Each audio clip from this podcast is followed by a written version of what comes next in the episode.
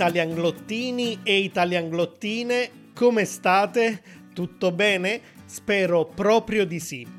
Vi voglio in forma perché oggi abbiamo un bel viaggio da fare. È da un po' di tempo che non partiamo alla scoperta di una nuova regione italiana e oggi è arrivato il momento di proseguire la nostra esplorazione della penisola italiana, spostandoci dalla Campania, dove siamo stati l'ultima volta nell'episodio numero 99, al Molise, di cui oggi vedremo il paesaggio, il clima, l'economia, la cultura e la gastronomia. Il Molise è una regione piccola, così piccola che spesso gli italiani scherzano dicendo che non esiste, che è un posto inventato come Hogwarts o Narnia, che si tratta solo di una leggenda. Pensate che il Molise ha solo 290.000 abitanti circa, quindi un'intera regione ha la stessa popolazione di una città di medie dimensioni. In realtà il Molise è piccolo, è vero, ma è pieno di sorprese.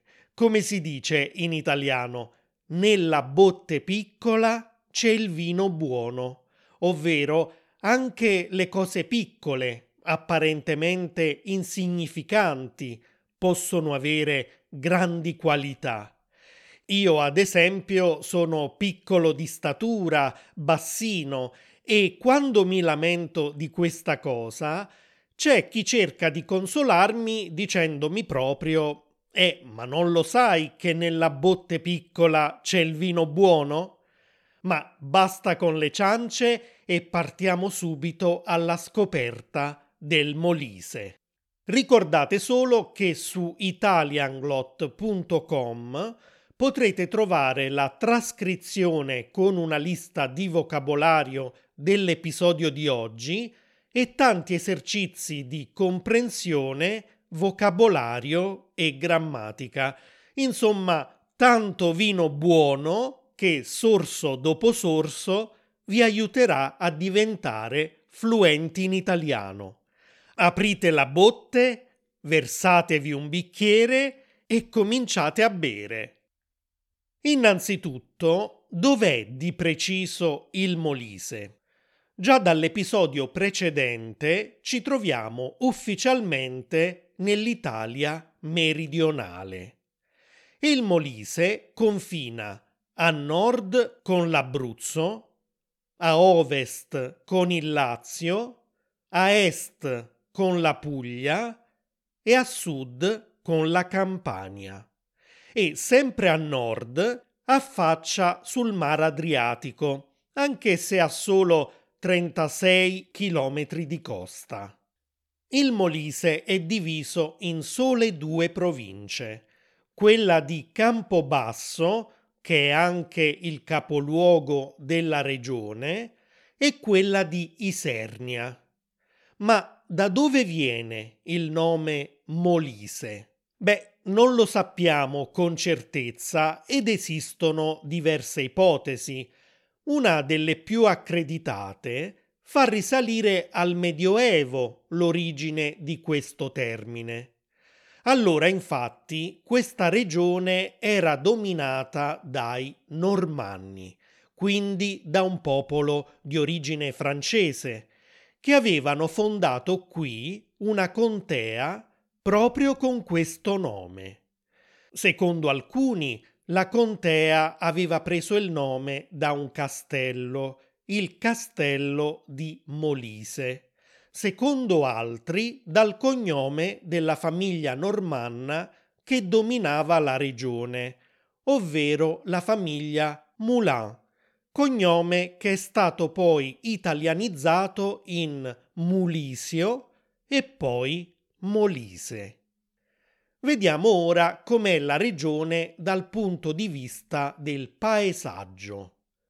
Come abbiamo detto, è la regione più piccola d'Italia dopo la Valle d'Aosta e il suo territorio è diviso quasi perfettamente a metà tra montagne da un lato e colline dall'altro. Ricordate che in Italia ci sono due grandi principali catene montuose, le Alpi a nord che la separano dal resto dell'Europa e gli Appennini che invece la percorrono interamente da nord a sud. Beh, il Molise è attraversato da due porzioni degli Appennini, l'Appennino abruzzese e l'Appennino sannita. I monti della Meta e le Mainarde rappresentano il confine tra il Molise, l'Abruzzo e il Lazio. Le Mainarde, tra l'altro, sono monti che conosco molto bene perché il paese dove è nata mia mamma, Atina, che si trova nel Lazio, è circondato proprio dalle Mainarde e quindi ogni volta che ero lì in vacanza durante la mia infanzia, osservavo questi monti da lontano, spesso ricoperti di neve durante le stagioni più fredde. I monti del Matese sono invece la catena che segna il confine con la Campania e lì, forse ve l'ho già raccontato, sono stato durante gli anni dell'università con la mia professoressa di geologia per studiare gli strati rocciosi della zona. Come avete capito, in Molise le pianure sono poche e non molto estese, mentre tantissimi sono i corsi d'acqua. L'unico fiume che nasce, scorre e sfocia interamente all'interno della regione è il Biferno. Il fiume Volturno, invece, nasce in Molise e continua il suo percorso anche in altre regioni. Ve ne ho parlato perché rappresenta il fiume più lungo di tutta l'Italia meridionale. Com'è invece il clima? Potete immaginare che, essendo il territorio montuoso e collinare, gli inverni sono molto rigidi, con abbondanti nevicate anche a bassa quota. Campobasso, il capoluogo della regione, che si trova a 700 metri sul livello del mare, è una delle città più fredde d'Italia in inverno, ma anche una delle più fresche in estate. E a proposito dell'estate, un po' tutta la regione è caratterizzata da temperature fresche, con piogge abbastanza frequenti. Le cose cambiano sulla costa, dove abbiamo invece un clima di tipo mediterraneo, con estati prevalentemente calde, che però sono rinfrescate, soprattutto di notte, dalle brezze marine. Gli inverni invece sono freschi, tranne quando nevica occasionalmente anche sulla costa. Vediamo ora com'è l'economia. Ancora una volta le piccole dimensioni della regione non le permettono un grande sviluppo dal punto di vista economico, ma nonostante questo il PIL pro capite che è il prodotto interno lordo, cioè la quantità di ricchezza che una persona riesce a produrre in un anno, è più alto di diverse regioni del sud. Ora, gran parte di questa ricchezza viene dal settore primario e in particolare dall'allevamento e dalla pastorizia. Come abbiamo visto quando vi ho parlato dell'Abruzzo, anche in Molise, soprattutto un tempo, si praticava la transumanza, cioè lo spostamento delle greggi dalla montagna alle valli, durante l'inverno e il ritorno alla montagna in estate. Questi spostamenti avvenivano lungo dei sentieri chiamati tratturi, che siccome sono un'importante testimonianza del passato della regione e del rapporto tra uomo e ambiente, insieme alla pratica della transumanza, sono stati inseriti nella lista del patrimonio culturale immateriale dell'UNESCO. Tra l'altro i tratturi e la natura del Molise possono essere un'ottima meta per chi ama fare escursionismo. E a proposito di questo, passiamo al turismo. Anche se il Molise è sempre stata la regione meno visitata d'Italia, le cose sono cominciate a cambiare agli inizi degli anni 2000, quando il numero di visitatori è progressivamente cresciuto. Innanzitutto vale la pena considerarla come meta dei vostri prossimi viaggi cari italianglottini e italianglottine, per la sua natura incontaminata.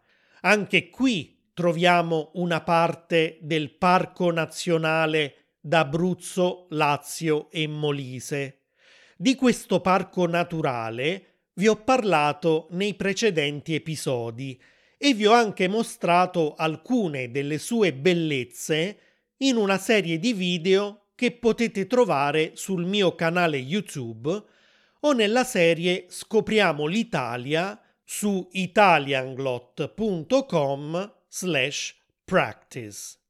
Se poi decidete di venire in inverno e vi piacciono gli sport invernali, ricordate che nelle località di Campitello Matese e Capracotta ci sono delle ottime stazioni sciistiche. E se invece della montagna vi piace il mare, nonostante il suo tratto di costa molto ridotto, il Molise ha una serie di spiagge sabbiose, una più bella dell'altra, come quella di Termoli, Campomarino, Montenero di Bisaccia e Petacciato. E una curiosità a proposito di Termoli è che proprio in questo borgo medievale si trova il punto d'incontro tra il 42 parallelo di latitudine nord e il quindicesimo meridiano di longitudine est. Perché vi sto dando questa informazione che vi può sembrare inutile? Perché il quindicesimo meridiano est è proprio quello che viene preso come riferimento per stabilire l'orario dell'Europa centrale, quello che abbreviamo con la sigla CET, CET, Central European Time, e che corrisponde a un'ora in più rispetto a quella di Greenwich. Perciò, se vi trovate sul lungomare di Termoli, non dimenticate di visitare il monumento chiamato Il Sogno, che è stato realizzato proprio nel punto esatto in cui si incontrano il parallelo e il meridiano. Se vi piacciono la storia, l'arte e l'architettura, Molte sono le città e i borghi molisani che vi potranno interessare, già a partire dal capoluogo, da Campobasso, con il suo borgo medievale e il castello Monforte. A Campobasso poi è stato dato l'appellativo di città giardino perché ovunque ci sono aiuole e piazze e viali alberati. Venafro invece è piena di edifici di epoca romana, tra cui diverse ville, il teatro, l'anfiteatro e l'acquedotto augusteo. Agnone, in provincia di Isernia, è un piccolo comune che è diventato famoso anche internazionalmente per la presenza della più antica fabbrica di campane d'Italia, la Fonderia Pontificia Marinelli. E se vi trovate ad Agnone a dicembre, allora assisterete a un evento spettacolare chiamato Ndocciata. Si tratta di una tradizione antichissima che risale addirittura all'epoca romana, quando il popolo dei Sanniti, che abitava il Molise, usava le ndocce, ovvero delle torce, per gli spostamenti notturni della tribù. Questa tradizione è arrivata fino a noi perché i contadini molisani hanno continuato a usare le ndocce fatte da lunghi pezzi di legno di abete bianco disposti a ventaglio per raggiungere le chiese nella notte di Natale. L'andocciata oggi è quindi più che altro un evento natalizio perché si svolge il secondo sabato di dicembre e il 24 dicembre. Nelle note dell'episodio vi lascerò un video per mostrarvi quanto è suggestivo questo avvenimento dedicato al fuoco. Un altro evento molto particolare riguarda il comune di Trivento, in provincia di Campobasso, conosciuto anche come la capitale mondiale dell'uncinetto. Nell'estate del 2018, infatti, nel paese è stato creato un tappeto all'uncinetto che con i suoi 640 metri è attualmente il tappeto più lungo del mondo. Da quel momento Trivento organizza eventi che richiamano artisti da tutto il mondo per realizzare opere d'arte fatte interamente all'uncinetto. E visto che stiamo parlando di record, a Frosolone, sempre in provincia di Isernia, è stata invece prodotta la mozzarella più lunga del mondo, una treccia di 783,60 metri. Frosolone, con i suoi caseifici e la produzione di formaggi, è un perfetto esempio di quello che dicevamo prima a proposito della pastorizia molisana, un'attività antichissima che continua ancora oggi. A Frosolone, perciò, si rievocano tradizioni antichissime come quella della corsa degli asini, nata quando, dopo il pesante lavoro dell'aratura dei campi, i contadini facevano gareggiare questi animali da soma per divertirsi e rilassarsi un po'. Oggi la corsa degli asini si tiene normalmente ad agosto e gli organizzatori ci tengono a sottolineare che questi animali non vengono assolutamente maltrattati. La corsa risulta molto divertente perché notoriamente gli asini sono animali abbastanza testardi e vedere come i concorrenti cercano di convincerli a muoversi mentre loro continuano a ignorarli e a restare fermi sul posto suscita tante risate tra gli spettatori. A Cercepiccola, in provincia di Campobasso, si svolge invece un altro tipo di gara, dal 17 gennaio fino all'ultimo giorno di carnevale, e consiste nel far rotolare una forma di formaggio pecorino di 1 o 2 kg lungo un percorso stabilito fino a raggiungere il traguardo. La corsa si svolge due volte, prima in salita e poi in discesa, e la squadra che perde dovrà pagare il formaggio che ha usato nella gara. Un carnevale molto particolare e quello di Tufara, con tradizioni che hanno origine da antichi rituali propiziatori per l'arrivo della primavera. Il giorno del martedì grasso nel paese si preparano due gruppi, ognuno composto dagli stessi personaggi, che gireranno di corsa per le strade del paese cantando e chiedendo ai cittadini di dare loro delle offerte. È una sfida per riuscire a vedere quale dei due gruppi riuscirà a conquistare di più la simpatia della gente e ricevere più donazioni. In testa a ogni gruppo ci sono due personaggi vestiti di bianco con piccole strisce di tessuto variopinto che portano in mano una falce e che rappresentano la morte.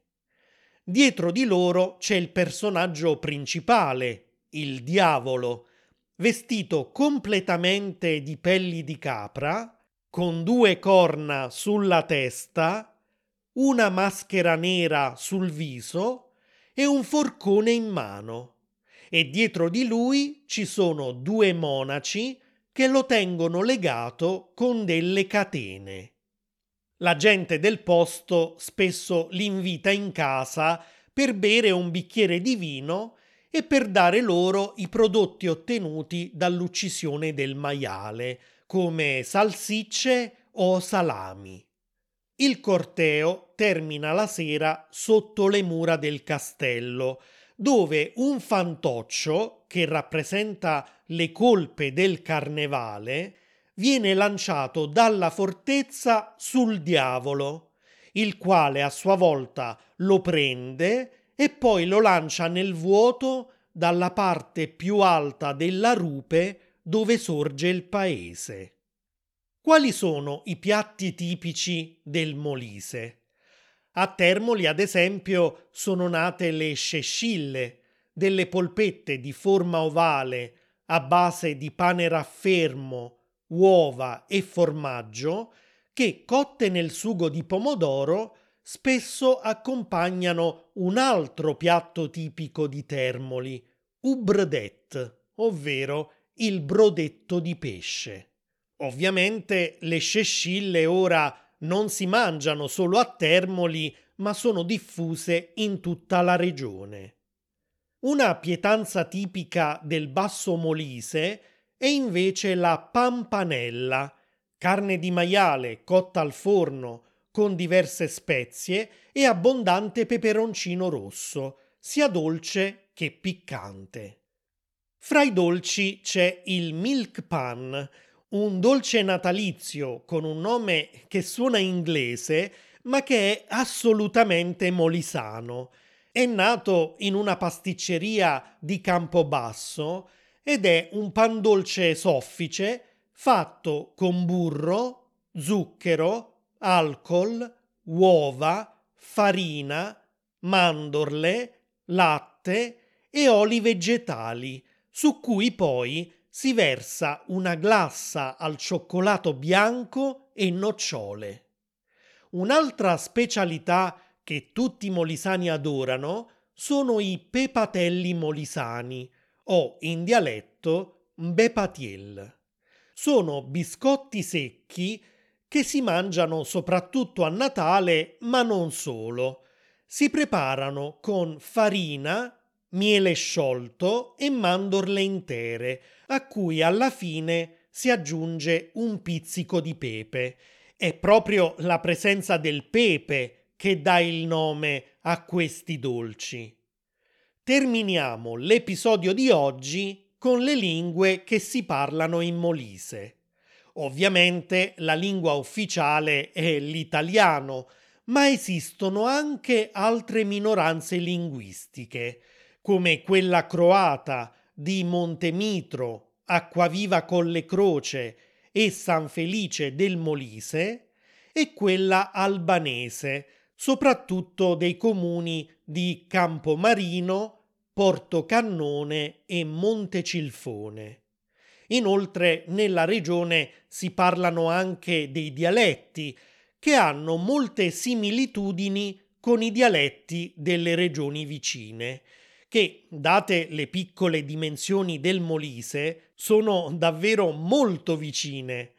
Ad esempio, nella fascia costiera e collinare, i dialetti sono molto simili a quelli abruzzesi meridionali, ma allo stesso tempo hanno anche caratteristiche del dialetto foggiano, cioè quello parlato nella provincia di Foggia, in Puglia. In pratica il Molise funge un po' da zona di transizione dall'abruzzese al pugliese. Se volete sentire come suona il dialetto molisano, troverete sempre un video nelle note dell'episodio. E ora ditemi, cari italianglottini, siete mai stati in Molise? Se ci siete stati, cosa vi è piaciuto particolarmente? Cosa avete fatto e quali piatti tipici avete assaggiato? Fatemelo sapere lasciando un commento su YouTube, Instagram o Facebook. Aspetto le vostre risposte. E non dimenticate di aiutarmi a far crescere questo podcast dando un voto di 5 stelle sull'app di Spotify o Apple Podcasts. Vi ringrazio infinitamente, cari italianglottini e italianglottine. Vi aspetto al prossimo episodio. Ciao!